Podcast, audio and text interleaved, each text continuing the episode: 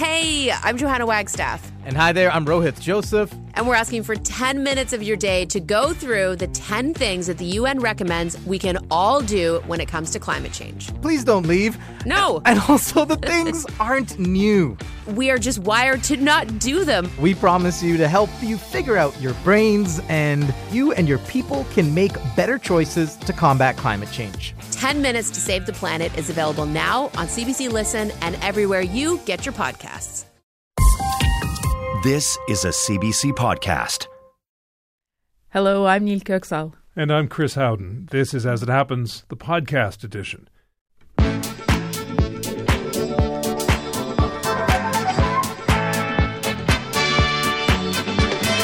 Tonight, Defense mechanisms. The U.S. says an Iran backed militia is behind the deaths of three of its soldiers in Jordan and is vowing to fight back. Our guest says Joe Biden has to find a way to deter without escalating. safety in numbers. Women came out in droves on the streets of Kenya this weekend to protest femicide. One advocate in Nairobi tells us the demonstrations left her emotional and gave her hope. Suspension and disbelief. The head of the UN Agency for Palestinian Refugees says he is shocked to see countries, including Canada, pause their funding to the agency. But our guest says it is the right move for now. Subsurface tension. An old shipwreck has suddenly materialized off the coast of Newfoundland, and now the race is on to figure out its story before the weather sweeps it away once more. The UK's number one problem, a British town's clampdown on wild weeing, meant big fines for men who relieved themselves at the side of the road. But a London lawyer argues it's a misuse of the penal code. Boo. And there's a new sans serif in town. Microsoft completes a recalibration involving a decalibration. You'll learn about the company's new default font in the most helpful way possible on the radio. As it happens, the Monday edition, Radio That Figures, if you've got it, font it.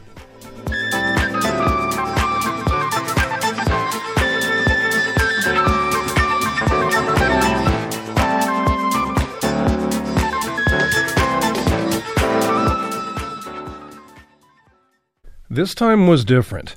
Over the past few months, Iranian backed militias have launched more than 150 attacks on American forces in the Middle East, but there were no casualties.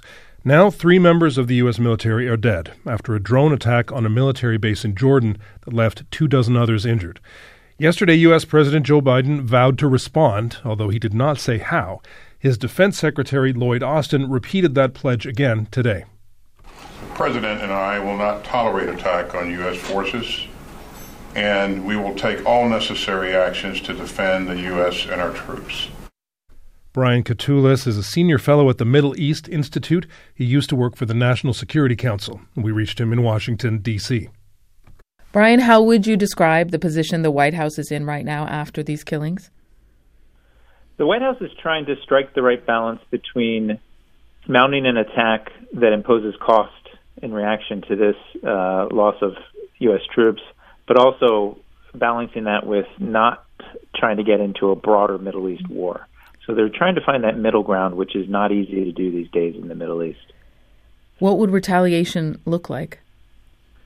It'll probably take some form of attacks on the leadership of some of these militias who have been behind these attacks. And this latest attack is part of a series of about 170 attacks over the last few months. So the U.S. has retaliated before, mostly by targeting the weapons arsenals and places that have been used by these groups, including uh, drone facilities. Uh, but we also have started to develop lists of different commanders who are leaders in these militias and started to target them in, in strikes. So I, I think it'll it'll be a combination of these two. I'd be surprised if the United States goes beyond Iraq and Syria to places like Iran to to target uh, individuals who may be affiliated there. So you think it's going to be contained in a way? Uh, yeah, I, I, it, there it'll be a contained, and then the key question is then does this actually impose any sort of deterrence? Does this prevent future attacks? And that's that's the tricky thing, as we're seeing in other theaters in the Middle East, including in the Red Sea with the Houthis in Yemen, mm-hmm. is that sometimes uh, when you strike back, it just provokes more strikes, and then there's a cycle uh, of escalation that continues. How does this moment feel to you, based on what you've seen in the past? It doesn't sound like you're convinced that this will be a deterrent. Are you concerned No, this will I mean, escalate it- into it- something much larger? I, I think it'll probably still be the, this chronic condition of ongoing strikes. Our troops getting hit uh, from time to time, but then the U.S. hitting back from time to time. What I, I don't foresee is a wider regional war, in part because both the United States and Iran and its leaders have said they want to avoid that. So, in essence, what we have here is a stepped up escalation of what's been a shadow war between the United States and Iran that really that's gone on for years. I mean, um, Iranian backed militias have been responsible for the deaths of hundreds of Americans inside of Iraq when the U.S. had a big troop presence there. So th- this is just a stepped up escalation, uh, some of it linked to the tensions in the Middle East due to the war between uh, Israel and Hamas in the Gaza Strip. Um, so I, I suspect it'll uh, it'll be like a chronic condition, but won't spiral up into a major conventional war. In terms of this this particular attack on Tower 22, uh, there are reports the drone hit at the same time an American drone was returning to the base in Jordan, uh, and they're suggesting that the U.S. defenses were down because of that, or not on, on as much a high alert as as they might have been, had that switch not been happening. What do we know about the group or groups behind this particular attack? Well, if those reports are true, and I've seen them as well, it shows that they've become much more sophisticated in understanding the weaknesses in um, U.S. defenses at this particular base, Tower 22. But it has echoes of what we saw on October 7th when Israel was attacked by Hamas, and they exploited um, all sorts of uh, gaps in the monitoring systems that were put in place there as well. So what we see in these groups is that they operate uh, independently and autonomously from, from Iran, but they get support from Iran. Iran denies any foreknowledge of this attack, and it has this system in part because it wants to have some sort of uh, plausible deniability in the eyes of some. But the, these groups have opposed the U.S. troop presence, which is primarily there, first arrived there to be part of a regional campaign, global campaign to to defeat the threat posed by ISIS uh, nearly 10 years ago. In terms of the conflict between Israel and, and Hamas, having this happen now, could the attack on, on Tower 22 in Jordan and the response to it impact, you know, the efforts to end the fighting between Israel and Hamas? Oh, quite definitely. I mean, just this weekend, the CIA director Bill Burns was in Paris meeting with counterparts from Israel, uh, Egypt, and Qatar, and Qatar and Egypt being the key interlocutors to Hamas to try to negotiate a longer term ceasefire of about two months for the release of the remaining hostages. Incidents like this could easily uh, not only distract the United States, but also raise tensions in other theaters. Basically, the, the law of physics in today's Middle East is that for every action, there's a reaction that is really hard to predict. And there's a certain interlinkage between these theaters. And the common thread, of course, goes back to Iran. Iran has built this network of partners from Hamas in Gaza to Hezbollah in Lebanon and to these militia groups in Syria and Iraq, as well as the Houthis in Yemen, as part of its uh, forward deployment efforts to try to deter attacks on it, you know, to pr- defend itself and protect its regime. So it's a very complicated moment right now, and certainly those efforts, I think they're still moving forward. Uh, we have some visitors from Qatar in Washington uh, the next few days. Seems like there's very intensive diplomacy to try to isolate this incident and try to produce some progress on the ceasefire talks in Gaza. Brian, I'm glad we could speak. Thanks for your time. Great. Thanks for having me.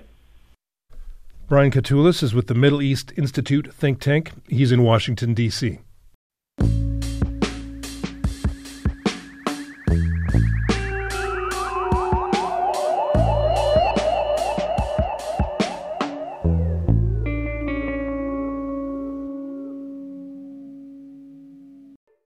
Canada, Finland, the Netherlands, Switzerland, Italy, the UK, and Germany are all among the countries that have suspended their funding to the United Nations Relief and Works Agency, or UNRWA. The agency supports Palestinian refugees in Gaza and elsewhere, and it is by far the largest body providing humanitarian assistance inside the territory. But according to Israeli intelligence reports that surfaced on Friday, 12 of its staffers were involved in the Hamas attacks of October 7th.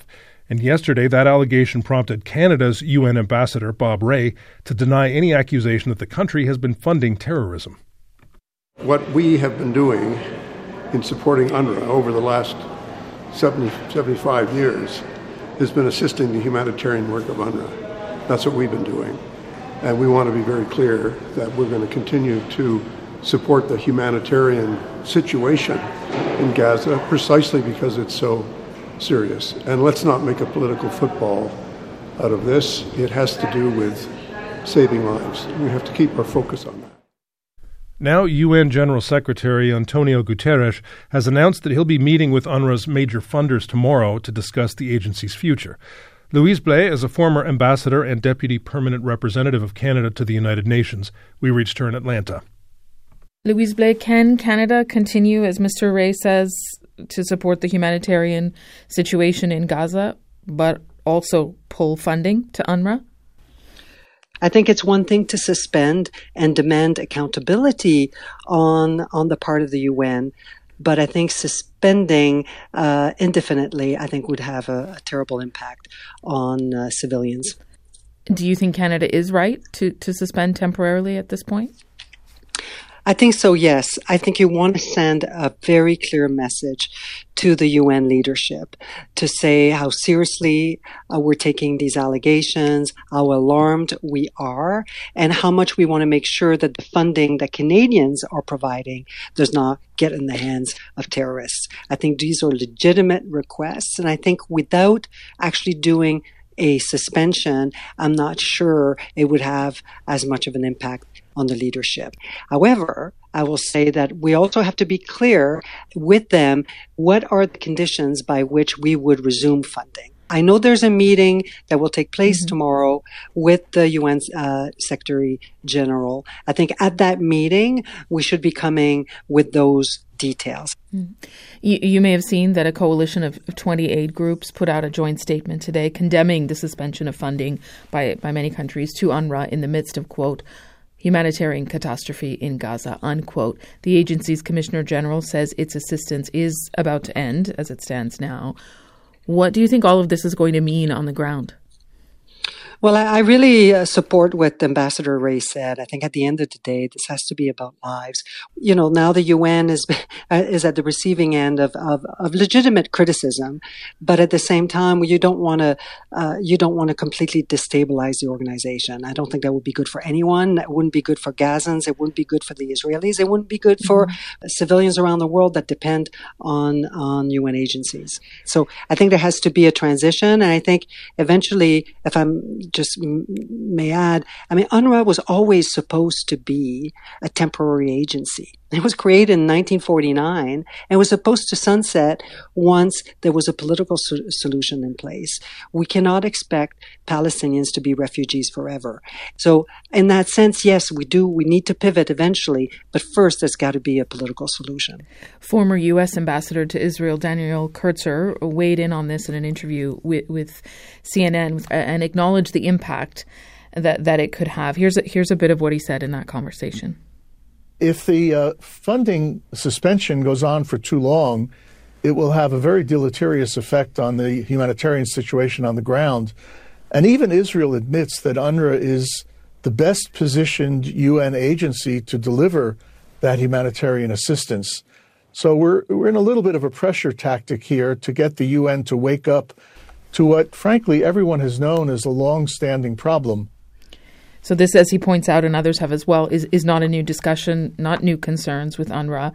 But can that reform, should it, in your view, happen now? Well, it's difficult to reform in the middle of a war, um, f- for sure. I think that we have to have realistic expectations on the UN leadership to uh, to fix uh, some of the problems. I think we've heard that they say that they can manage up until the end of February. So there's a bit of a month here. But at the end of the day, we will have to risk manage a little bit because I think it will be very difficult for the UN to guarantee 100% that there is not going to be any more sympathizers within the, well, I think it's 30,000 mm-hmm. employees who are Palestinians. So I think we have to be careful as to what we are going to ask the UN to do and make sure that it is realistic. What kind of conditions ultimately need to be met, in your view, for countries like Canada to restore the funding? Well, the, as far as I understand, this uh, these employees, this all came out of intelligence that came out of Israel. So I think at some level we have to turn the table over to UNRWA and say, you need to monitor this more carefully. There are many, uh, there are experts that can help them conduct an investigation. Some are calling for an external investigation because in the past we have reasons to believe that UNRWA has not been able to self uh, sort of mm-hmm. self-examine its operation. But I, I will come back and, and, say that it is we are in the middle of a war I, that will make an investigation more difficult. It, it, it, it complicates everything. So this is not going to be done overnight. And, but I think, um, it has to be done. It has to find a way. But I'll come back with saying that there has to be those guarantees as much as they can be made, but donors such as Canada will have to be okay to risk manage the part that can't be guaranteed.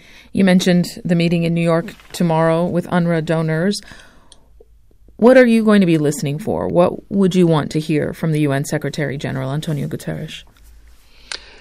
I'd like to hear him express real concern, um, apologize for the lack of, of ability of the organization to self manage these issues and a clear plan as to what he, he, he will do and something that is, uh, and it may, he may have to come out and say, look, we'll need a, we need an external uh, audit, an external investigation.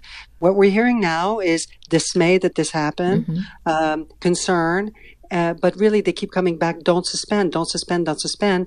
Um, Palestinians will suffer. I'm not hearing so far yet.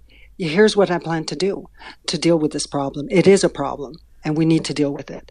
I'm not hearing that yet. Is he reserving that for tomorrow? I don't know. But if I were in the room as ambassador, as, as I was back then, mm-hmm. that's what I want to hear. Is is a real resolve, um, and uh, and at least the the contours of a plan to deal with, with this problem. Louise Blais, thank you for your time. Oh, it's my pleasure. Thank you. Louise Blais is a former ambassador and deputy permanent representative of Canada to the United Nations. We reached her in Atlanta.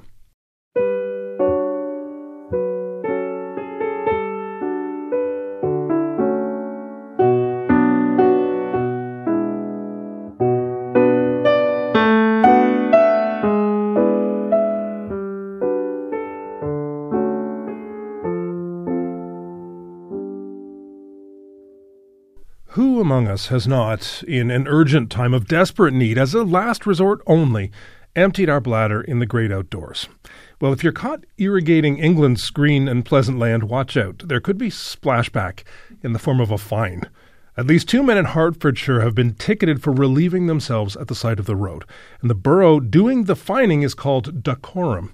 The incidents happened at the end of last year, and today The Guardian reported that the council has been in touch with the family of one of the men and it says it will continue to clamp down on what is known in those parts as wild weeing. Joe Maugham is the head of the Good Law Project. We reached him in London.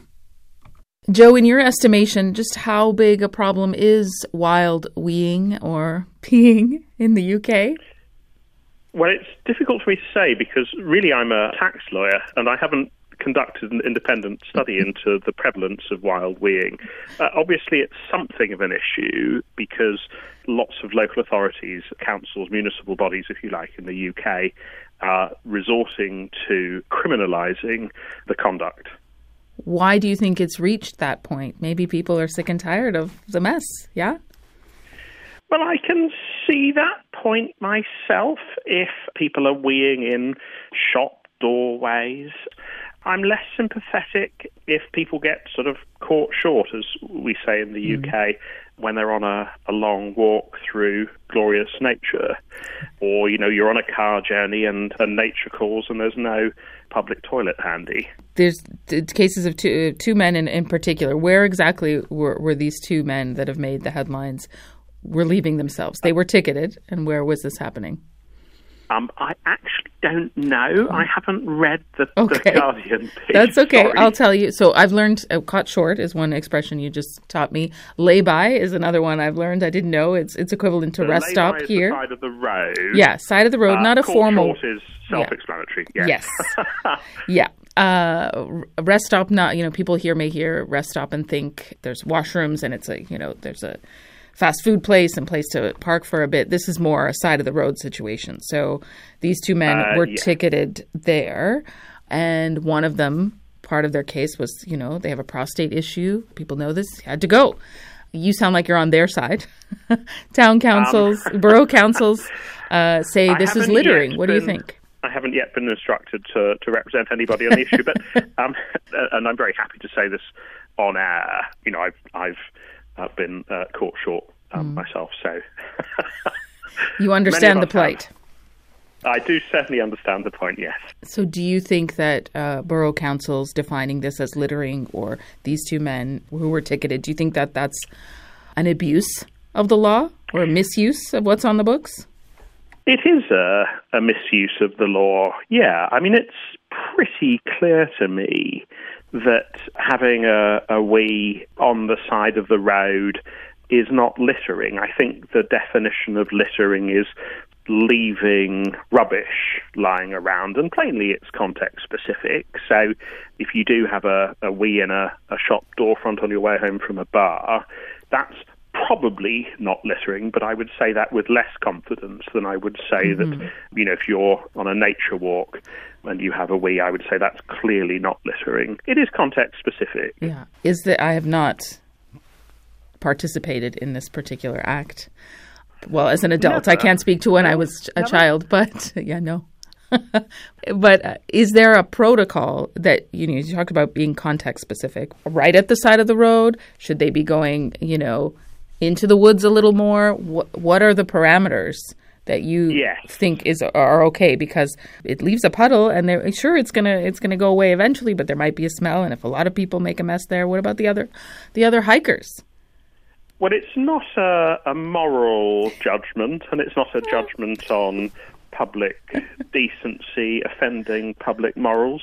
It's a sort of stricter legal test, and hmm. I think the test really is do you leave litter? That is of the essence of littering. And, and I think my point is that if you have a, a wee on a permeable surface, it will soak in quite quickly. I don't want to delve too much into specifics, but um, it will soak in quite quickly, and so just doesn't answer to the description of of litter. Um, so if you leave a a nappy behind, that's plainly littering wherever you do it.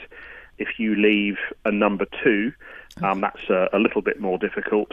If you leave a wee, particularly on a, a permeable surface, I think that's almost certainly not littering. and why do you think they've gone with littering and not i don't know exposure public indecency whatever That's a very good question. They seem to have relied upon the legal advice from uh, a man who describes himself as the Wig. So in uh, the UK, uh, barristers, uh, uh, I'm one of these people, wear wigs in, in particular courts. And this man, who, who has an undergraduate degree in law, so not a very highly qualified lawyer, nevertheless describes himself as the Wig, he seems to have been giving advice to local authorities, telling them that it is littering. And I assume that they have been using this power and nobody has challenged them. They've just paid the relatively modest fine.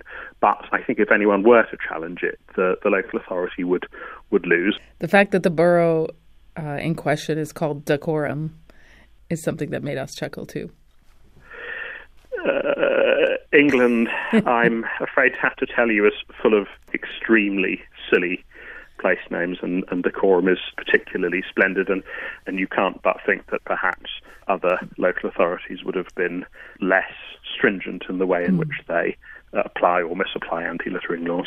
this is a local story of one borough in the UK but but do you think it's grabbed all of this attention around the world because it's such a universal issue That's right. And I did see somebody telling me that there has been a recent case on the issue in, in Germany as well. And the German courts apparently decided consistently with the view that I've been expressing that having a having a wee was not littering. So I was I was relieved, um, having gone public with my legal analysis, to discover that the German courts apparently agree. Relieved. Nice, nicely done, Joe. if only it was deliberate. Thanks for your time. It's a great pleasure. Thank you so much for having me on. Nil.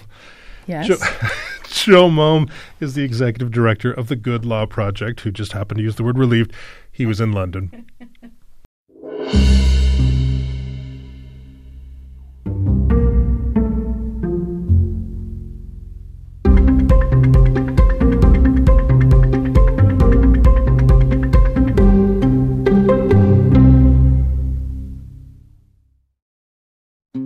Hello, I'm Jess Milton. For 15 years, I produced the Vinyl Cafe with the late, great Stuart McLean. Every week, more than 2 million people tuned in to hear funny, fictional, feel good stories about Dave and his family. We're excited to welcome you back to the warm and welcoming world of the Vinyl Cafe with our new podcast, Backstage at the Vinyl Cafe. Each week, we'll share two hilarious stories by Stuart, and for the first time ever, I'll tell you what it was like behind the scenes. Subscribe for free wherever you get your podcasts.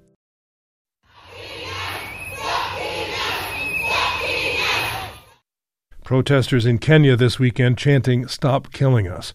Demonstrations were held in multiple cities across the country in what the Associated Press is describing as the largest event ever held in the country against sexual and gender based violence. The unrest follows the high profile killings of two women this month. Audrey Mugeni is an advocate for women and girls in Kenya, the co founder of Femicide Count Kenya. We reached her in Nairobi, where she was part of a protest on Saturday. Audrey, what are some of the chants, the cries you heard, the moments from these protests that, that stay with you still today? There was uh, mume tuzoea. Uh, mume tuzoea is Kiswahili for meaning you're used to us. Uh, there was um, stop killing women, mm-hmm. stop killing girls, there was a song that we were singing, um, and we were singing, um, especially directing it to men. And then there was a call for also, there was a chant we kept saying, we want to be protected and not to be killed. You know this issue well. You've been studying, you've been speaking to women for some time, not just this weekend. But what was it like to yeah. be in that crowd, hearing those words? It was very, it was very affirming there was a lot of energy and there were so many women and i was for the first time i was so energized in a really really long time mm. of having studied and talked about and just feeling like i'm doing this by myself you know going through the motions and i felt like i was doing it by myself mm. to look around and realize that i wasn't just the only person who felt like this was an issue that needed to be spoken about I, I, I, was emotional and I could feel the emotions running through the system mm. or running through the um, running through all of our veins and running just through the crowd. Maybe one of the things that I can talk about was just before we started marching, one of our female leaders came and she wanted to give a speech. And we didn't want to let her do that because one of the questions we were asking her was, where were you all this time? All this time that we've been having this issue go on and mm. we've been mm. speaking about it and you have said nothing about it. This was Why a politician. show up today to do something. Yes, this was a politician. You know, for everybody to feel like that, to feel like, you know, this is an issue that has been going on for so long and yet nobody is saying anything about it. Mm-hmm. And now, now we are angry. Now we are all coming together. It was just it was uh, it was surreal. Uh, let me mm. just say that it was surreal. I, could, I, I cannot put it into words. I, I honestly can't. Yeah. There have been protests before, and this issue certainly is not new, as you've said. It sounds like this time felt different. This gathering felt different to you. Yes, the gathering felt completely different. You know, having other people come on board to be able or to start talking about these issues fueled this particular conversation mm-hmm. because when the deaths of the two people of the two women happened this particular year because we had one of Starlet Wahu she was killed and then you know the media the media described her the very first thing that the media said was that oh Starlet Wahu the young lady was seen on video wearing a red short dress mm-hmm. That is the first thing that that is the very first thing that they were describing her. oh, most definitely they were, you know, victimizing her. It was her Mhm. fault that this happened to her. They're putting the onus And then now on, there was a the, second the victim. Yeah. Yes. Yes, yeah. By, you know, talking about how she's dressed and, you know, the color of the dress and how short it was. And then now the second victim was um, was decapitated, and yeah, we were like, no, we are not having this anymore. And the organization, you know, just went into motions, and you know, conversations started Yeah. taking place. But I just need to also just put it out there that last year we counted 152 um, deaths at femicide count Kenya, 152 femicides. This has been the highest number ever since we started counting. Yeah. So the severity of the two high-profile cases you mentioned, the severity of the number 152, but also what Amnesty International is saying, as you've seen, I'm sure more than 10 women killed in in femicides in just the last 29 days. So since the start of 2024, are all of those things together pushing this issue to a new level in Kenya? Do you think to a point that it might affect change this time? Yeah it's pushing things to a very new level. It's pushing things to a new level which is beautiful it's it's ugly that women are dying but it's beautiful that things are being pushed to a new level. So even today another woman um, who had gone missing has been reported dead. Um, i tend to feel like or i tend to see that what also happens a lot is that the month of january also records um, the highest number of cases sometimes or a very high number of cases.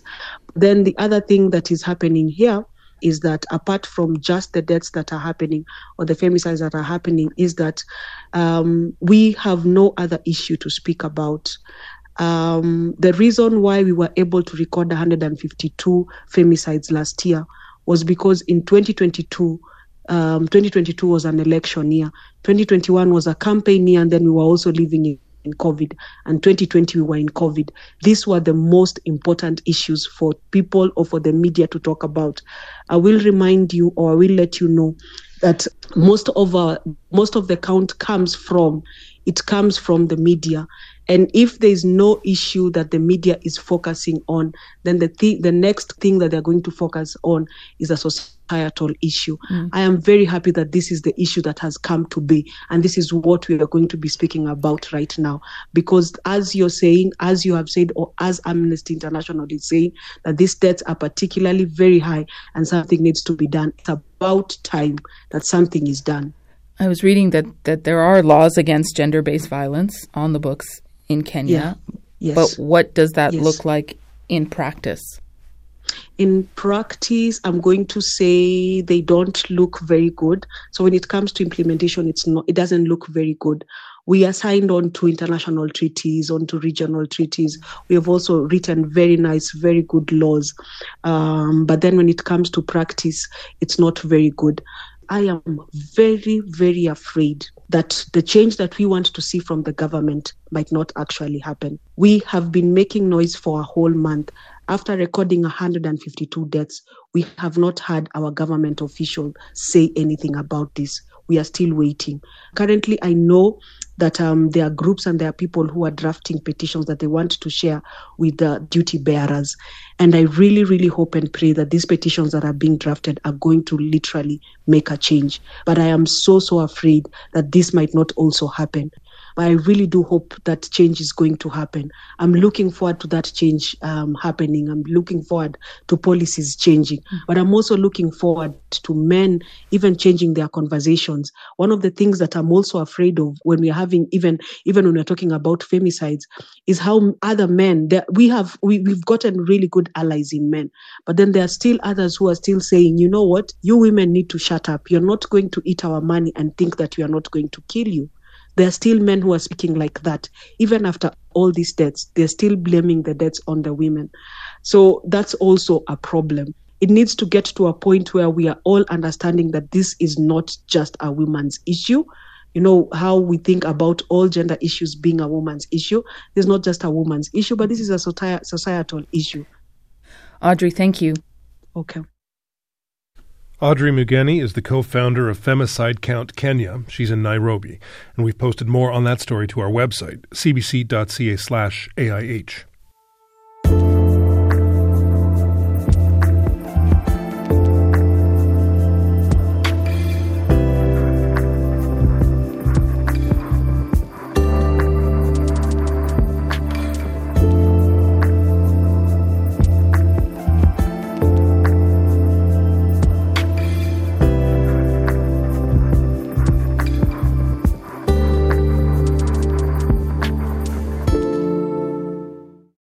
On a recent morning, Gordon Blackmore was out hunting seabirds near Cape Ray, Newfoundland and Labrador.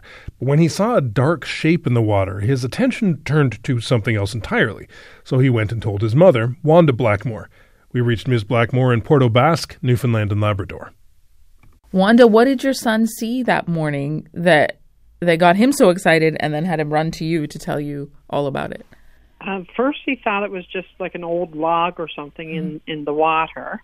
And upon investigation, uh, he noticed that it was the hull of a, a wooden ship. So he rushed home and he asked me about it and if I ever knew of a wooden ship, old wreckage in, in the Cheeseman's Beach area, and I told him I didn't. So when he showed me the pictures, I was very excited. What got you so excited about it? For me personally, it was to find out the history of it. Mm-hmm how it got there. It's a mystery waiting to be uh, unraveled, certainly. I, I saw a, a, a, photograph from far away. It almost, I mean, if you looked at it quickly, you could think it's a whale, I think, to my eyes. What did you think when you saw it? First, when I saw it, I just saw this big black thing in, in the water, and well, I knew it was boards because my son had told me, but uh, it, it, at a quick glance, it could have looked like a beached whale. Yeah. It's it's yeah, quite remarkable. I know the Shipwreck Preservation Society at this point has said it could be from from the 1800s. What did they tell you about why they think that is? They told me because of the wooden trunnels, mm-hmm. uh, the, the, the pegs that's keeping the wreck together. There's also copper pegs uh, there. So, with a mm-hmm. combination of those two, that's how they came up with the date. And why do you think based on you know the conversations you've had so far, why do you think it, it resurfaced now? Personally, I think it washed out of our beach. Yeah. Because um, with all the wave action we've had this last while, and and in 2022, Fiona had struck, mm-hmm. uh, that washed away a lot of the beach. You think it was buried I, in the sand until personally, now? I do think yes. Yeah, what, why is that? Have you gotten up close to it? Yes, ma'am. I, I don't see no ocean life onto it, like any barnacles, any kelp, any even mussels or, mm-hmm. or wrinkles or whatever would settle onto a structure like that. And there's no algae onto it. It's almost spooky yeah, to hear you talk yeah. about it.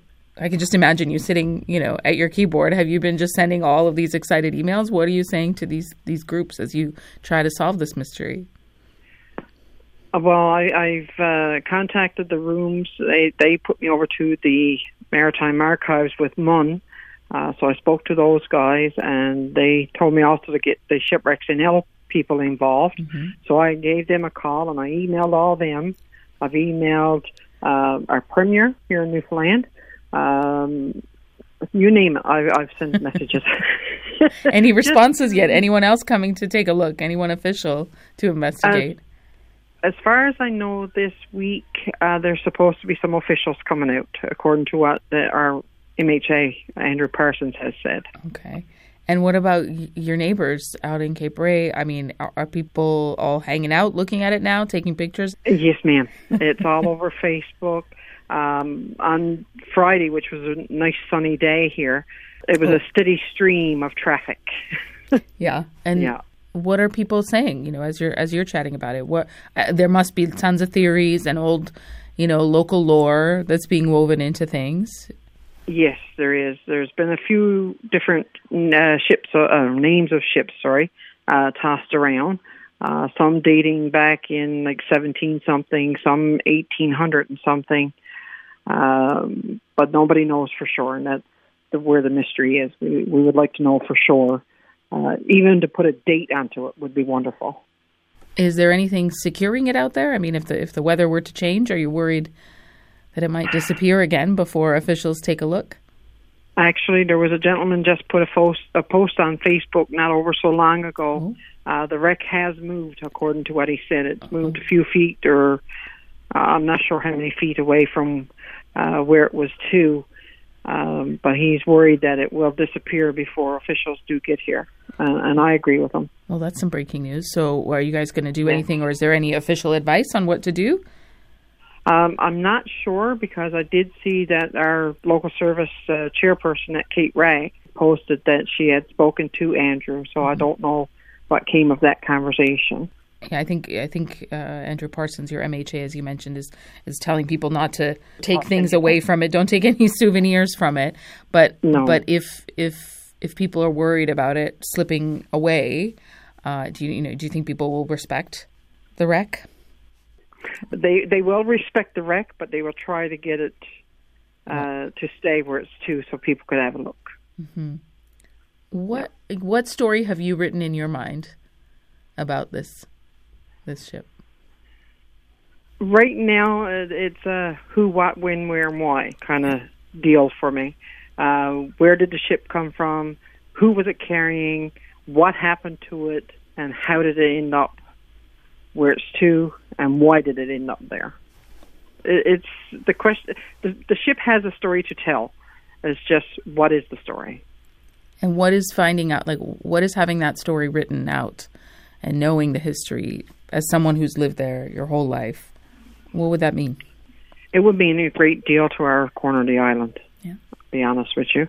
Um, like I've heard a few dates even before the 1800s being tossed around. I've heard as early as 1750.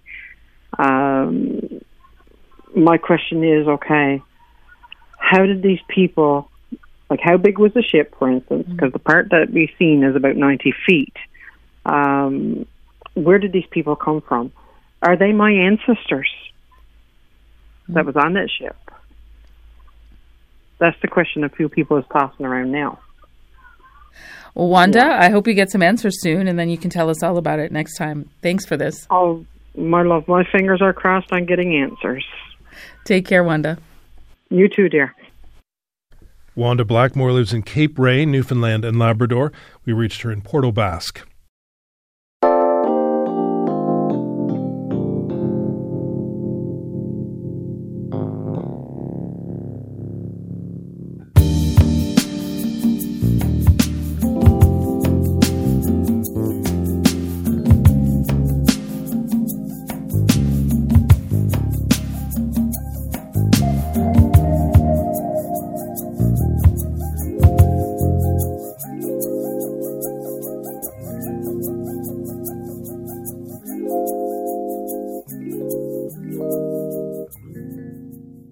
Finding a family doctor in Ontario, like in every other province and territory in Canada, can be hard, losing one is even harder. Come May 1st, 10,000 people in Ontario will lose their caregivers. Last week, the Group Health Centre in Sault Ste. Marie announced that it would be dropping about one in six of its clients due to a lack of doctors to replace those who retire. Dr. David Barber is the chair of the Ontario Medical Association's section on general and family practice. We reached him in Kingston, Ontario. Dr. Barber, is this a done deal? Do you think there's any way uh, a solution can be found uh, for people to be able to keep their doctors before this, this May 1st deadline? Um, well, I, I think that we're at a state um, now that's taken years to, to get to, and um, you know it's not something that we're going to be able to turn around um, very quickly. Um, so there just needs to be a lot of effort um, and planning, uh, you know, to, to fix the, the current uh, situation. Yeah. So if if there isn't a solution, and it doesn't sound like there's going to be a quick one, where will these these people, ten thousand people, who no longer have their family doctor, where will they turn to? Who will they turn to? Yeah, I mean, uh, you know, in the in the Canadian healthcare system, that you know, the only access you, you, to the system is through primary care, through family doctors, or through Emerge, um, or through walk-in clinics, and so. You know, the sad thing is when people uh, lose their family doctor, and this is happening more and more these days, uh, their only access is generally through emergency rooms, and we're seeing the impact of that already with emergency rooms being overwhelmed, uh, you know, by patients looking even for medication refills because they don't have a family doctor. You know, we're going to walk-in clinics, but in Kingston, Ontario, where I am, you know, we lost six doctors and uh, left 7,000 patients without a family doctor last summer. And there's only one walk-in clinic in their lineups uh, in the morning to get into those clinics. So it, it's a terrible situation for patients. What are your concerns about the impact on people's health long term? Well, I think it's devastating. I mean, the you know, just um, I mean, we know there's very good research to show that having um, a family doctor uh, leads to better health outcomes. Uh, it leads to uh, you know less strokes, less heart attacks, better overall health for the patient, and and savings to the healthcare system. So when when you lose that, uh, you know, there's harm to the overall system. Uh, and then to the patient, I mean, I, I can't imagine. I mean, the, the patients who are uh, left orphaned without a family doctor but have diabetes and or blood pressure problems, and uh, they need medications, they need checkups, and, and they're just not able to to get those. And I'm sure a lot of people just honestly just give up. I mean, there's a good proportion that just don't have the resources you know, to, to take care of these things. Um, and, um, you know, um, this is why it's so devastating for patients. Dr. Andrew Park, the president of your organization, has said, quote, this is a preview of what is to come across Ontario if we don't take action now. What action needs to be taken now? What could happen tomorrow that would actually help? I mean, there are some, you know, really simple things that, that can be done. You know, uh, right away, we just need the cooperation of, of the provincial uh, government. The bigger idea is to start um, surrounding uh, family doctors with uh, teams of allied um, healthcare professionals. And, you know, what this would do would be to help offload the, the family doctor to see more patients. As an example, you know, we a good proportion of visits is uh, is is you know aches and pains, joint pains, shoulder, back, and there's no reason why you know these patients could be assessed by a physiotherapist who are exceptionally well trained, um, and that opens up a spot for the for the family doctor to see more patients and look after more patients, um, um, and to to help uh, alleviate the the issue of of the 2.5 million patients already in, in Ontario that don't have a family doctor. Are you getting uh, a sense that, that the province of Ontario is understanding the seriousness of this, as, as you are all illustrating? You, are you getting that support? I, mean, I have to say no. I mean, I, I don't get the sense that they uh, understand the gravity of the situation. Um, you know, they they will point out, they'll say, well, you know, Ontario has, you know, 90% of Ontarians have a family doctor. It's simply not true. I mean, based on the 2.2 million, that's it's actually 15 percent, and um, you know we estimate by 2026 that it's going to be one in four uh, people in Ontario will not have a family doctor, and that's just you know the impact of that is is going to be uh, huge. And I, I don't you know, the government, there's been some, you know, band-aid solutions, but, you know, they haven't reached out to our section. uh, you know, representing 15,000 uh, doctors in Ontario, and and uh, but we need to collaborate, and we're we want to collaborate because because the patients, uh, all of the patients' health uh, is, is at risk. Why do you think? Uh, you know, what gives you that sense that that they're not taking this seriously? Why do you think that's happening? Well, I mean, the the this is going to take a huge commitment. I've, I mean, I haven't heard from the government ever say that you know there's a family medicine crisis in Ontario. Uh, I haven't heard them say that you know uh, we acknowledge that uh, there are not enough family doctors uh, for people in Ontario, and, and, and until you acknowledge that, then you know action uh, cannot happen. And and I think um, you know, the reality is, is this is going to take a lot of resources. It's going to take a huge commitment uh, for the provincial government to, to fix this issue. And um, so I'm just hoping that they, they step up soon. And I mean, they you know, time is running out, and um, you know, we, we need to have some quick wins. Um, and I, I think it's also important for the family doctors on the ground to hear that support from the, the you know the government. They don't hear that, and you know that they're quite uh, disillusioned uh, with the, with the whole situation, of course. So, as that May first deadline approaches, what would you say to people in Sault Ste. Marie who are losing their family doctor? I, I mean, this is the, the the difficult piece. I mean, there's there are no simple solutions. I mean, um, you know, just to you know to you know use the the you know the walk-in clinics and you know, find, uh, you know, there are some solutions that are online through through telephone services that might be able to help. Um, you know, at the last resort, you know, with the emergency room, oftentimes in, in rural areas is is your is what people are going to end up doing, which is just going to make the the situation worse. I think. I mean, you know, beyond that, I mean, certainly advocating with their uh, MPPs you know, about the issue and uh, making sure that the government pays attention to the issue um, because it, um, you know, it's really is it's harming people. Dr. Barber, thank you for your time. Great, thank you. Dr. David Barber is the chair of the Ontario Medical Association's section on general and family practice. We reached him in Kingston, Ontario.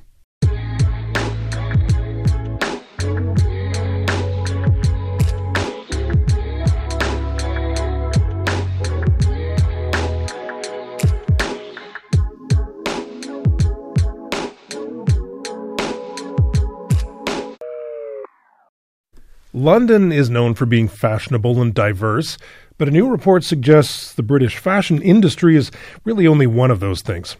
A first ever nationwide census led by the British Fashion Council has found that less than 10% of executive roles in the fashion industry are held by people of color.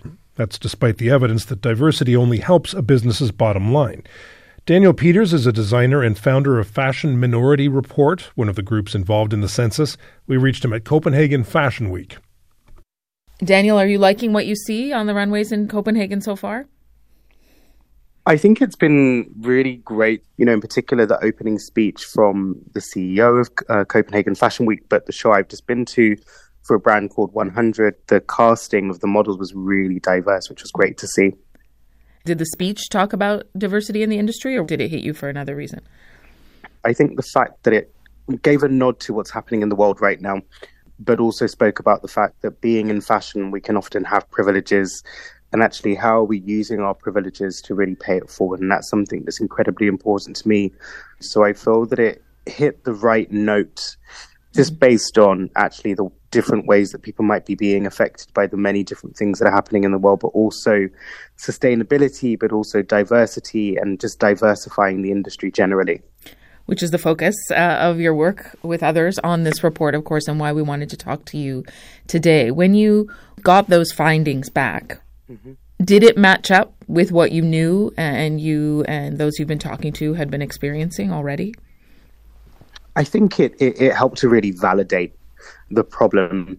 And I hope that actually it really does that point of illuminating to a great deal of other people, not just not just those who experience the problems, um, but those who can actually be part of the change. That actually there are people who come from marginalized or you know underrepresented backgrounds who are still calling out or require change to actually make them feel a sense of belonging in the fashion industry. What did it tell you to see the result that the majority of white men surveyed in the UK fashion industry believe the industry is diverse right now? So I don't want for that stat to feel as if it's an attack on white men mm-hmm. generally or in the fashion industry. Um, I think it just shows the disparity between, you know, particular communities mm-hmm. about what we see actually happening to individuals. It's, you know, kind of telling that that community or that that demographic would feel more comfortable and feel more safe in, in, in one a sense of belonging, but that actually the industry is diverse. Whereas actually the reality is there are a great deal of people who outside of runway shows and fashion campaigns are still not being seen, let alone being heard within the offices of our industry. So I think that it's one thing now that we've got that down on paper, but it's really how do we bring everybody to the table to actually really create that effective change? Having it written down, how do you take the next step? Because often in, in corporate environments, even if they adopt a diversity, equity, and inclusion protocol or mandate, it can often be in some quarters referred to, you know, as a buzzword that they deride rather than a shift in perspective and worldview. So, how do you get to that point?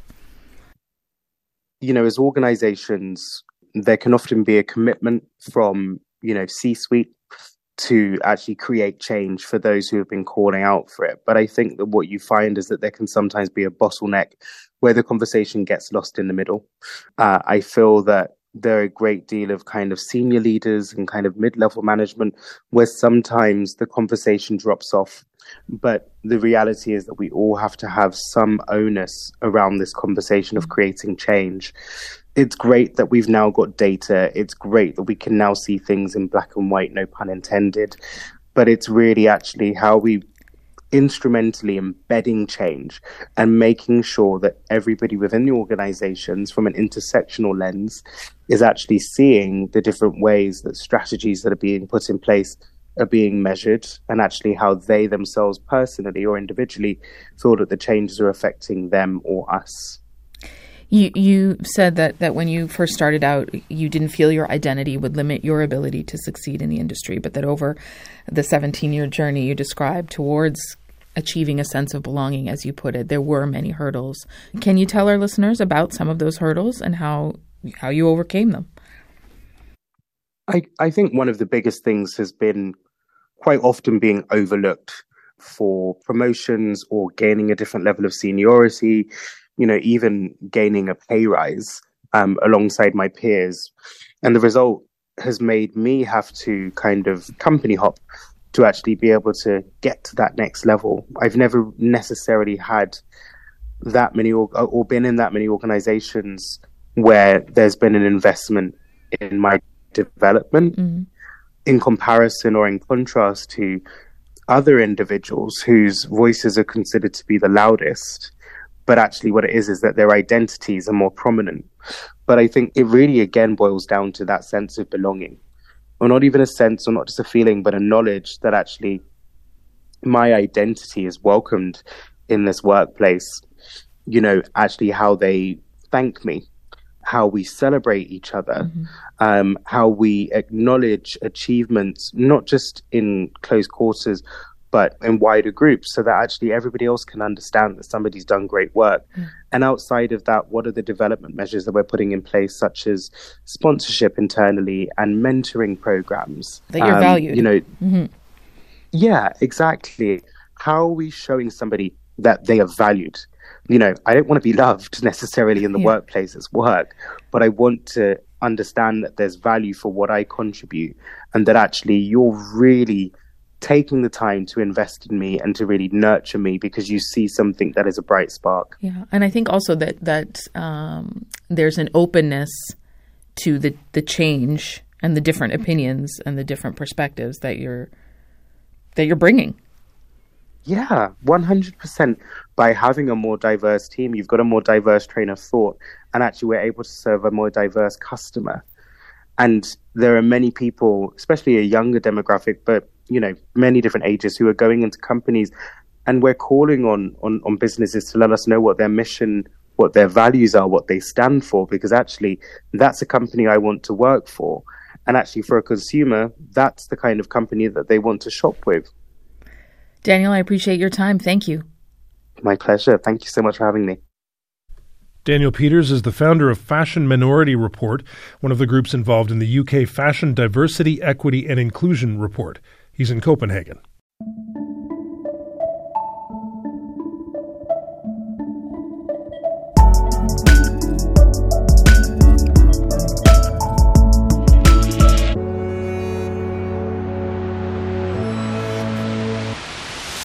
How many times have I typed to whom it may concern using the Calibri font? How many letters have I sent to the president of the CBC requesting a waffle iron for as it happens? for morale purposes, employing Calibri's subtle blend of the classic and the modern. How many times have I been in the middle of a document and thought, this font is fine, I guess, and realized it was Calibri? But never again. That old standby most of us never noticed will be replaced by a new standby most of us will never notice.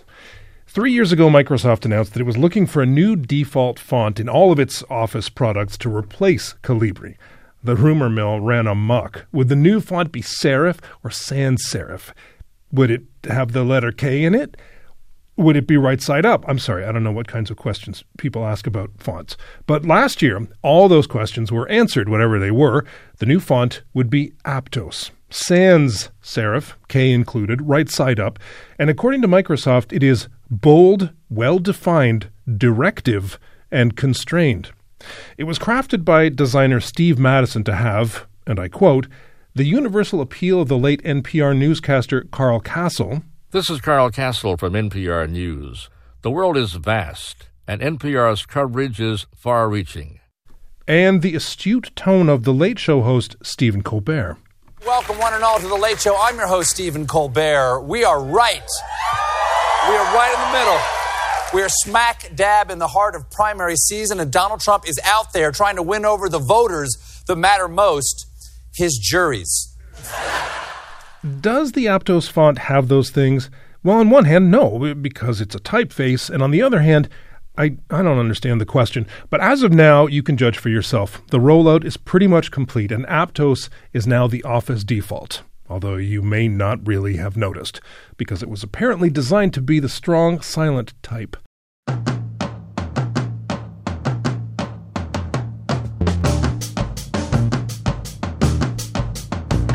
You've been listening to the As It Happens podcast. Our show can be heard Monday to Friday on CBC Radio 1, following the world at 6. You can also listen to the show online at cbc.ca slash AIH or on the CBC Listen app or wherever you get your podcasts.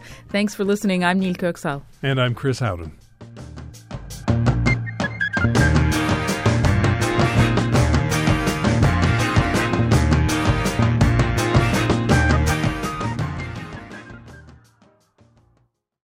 For more CBC podcasts, go to cbc.ca slash podcasts.